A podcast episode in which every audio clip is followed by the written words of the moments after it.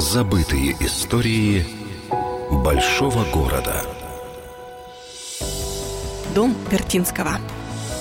Недалеко от столичного оперного театра по адресу Владимирская, 43 можно заметить яркое здание необычного оформления. Именно тут в начале 20-го столетия очень символично родился человек-легенда эстрадного пения Александр Вертинский. Про бывшего жителя сегодня напоминает только мемориальная таблица, ведь назначение этого дома со временем изменилось. Это на вид сказочное строение было творением архитектора Виктора Николаева по заказу экономиста Афиногена Антоновича.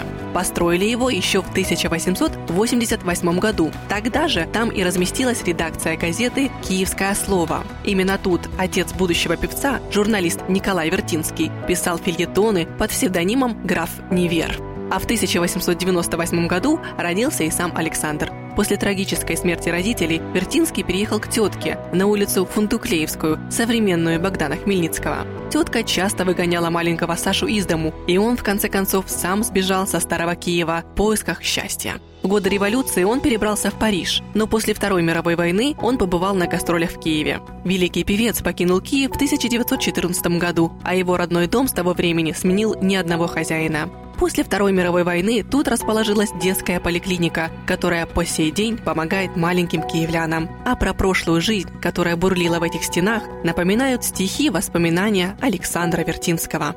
Дом, в котором родился Александр Вертинский, улица Владимирская, 43. Забытые истории большого города с Еленой Маринцовой. Полная версия по воскресеньям в час дня на радио «Вести».